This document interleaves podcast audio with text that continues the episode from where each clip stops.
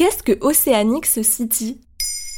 Merci d'avoir posé la question. Oceanic City n'est pas un parc d'attractions ni la dernière B D de science-fiction, mais c'est un projet architectural futuriste pensé pour les réfugiés climatiques de demain.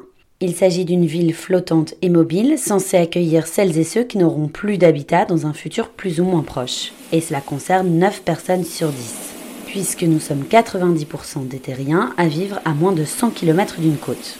Et puis il est de plus en plus difficile de se loger près de la mer. Aujourd'hui, les assureurs sont réticents à l'idée de couvrir les dommages en cas de catastrophe naturelle tant elles sont fréquentes.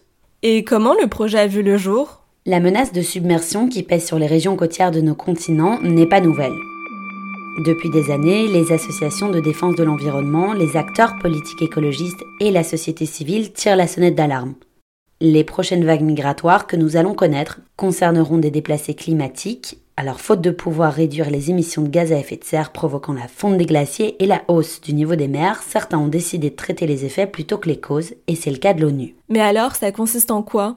Concrètement, elle a validé un ambitieux projet architectural de ville flottante présenté par le cabinet danois BIG en avril deux mille dix-neuf. Ce projet, c'est Oceanix City.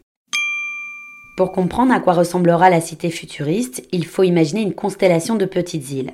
Un ensemble de plateformes regroupées six par six, des villages capables d'accueillir trois cents habitants réunis autour d'une serre centrale.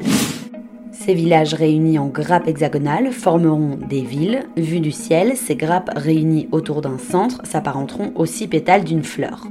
Tout autour d'Oceanic City graviteraient ici et là des plateformes en électrons libres équipées de panneaux photovoltaïques ou d'éoliennes afin d'alimenter la ville en électricité. Le prototype qui a été conçu par les architectes pourrait accueillir dix mille habitants pour vingt mille mètres carrés, un peu à l'étroit puisque cela équivaut à plus de vingt fois la densité de population à Paris.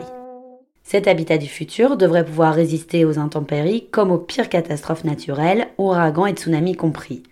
L'arche de Noé deux point zéro devrait être reliée au fond marin par de gigantesques câbles électriques. Le projet a été retenu par l'ONU et sa commission Habitat, ainsi que le M I T et le Club Explorer, un groupe de scientifiques spécialisés dans l'exploration terrestre et spatiale. En réalité, le projet n'est pas vraiment nouveau.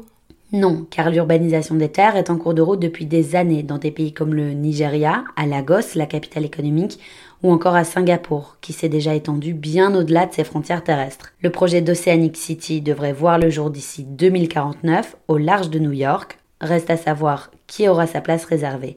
Voilà ce qu'est Oceanic City. Maintenant, vous savez, un épisode écrit et réalisé par Johanna Cincinnati. En moins de trois minutes, nous répondons à votre question. Que voulez-vous savoir ? Posez vos questions en commentaire sur les plateformes audio et sur le compte Twitter de Maintenant, vous savez.